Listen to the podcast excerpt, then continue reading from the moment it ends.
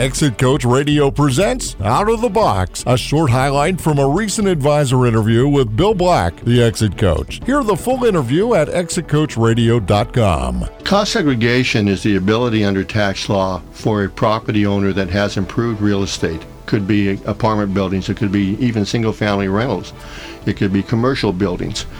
but it gives the property owner the ability to partition out certain components that are tied to that property and literally change its character from real property to personal property and accelerate the depreciation on those components to 5, 7, or 15 years rather than the typical 27 and a half or 39 year schedule for the other types of properties.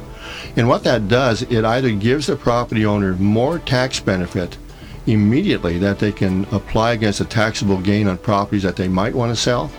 or it gives them an instant increase of cash flow tax free. And in some cases, it may even be possible if a person has sold their property within the last three years to actually do a look back study and go back on that property they no longer own and capture benefit.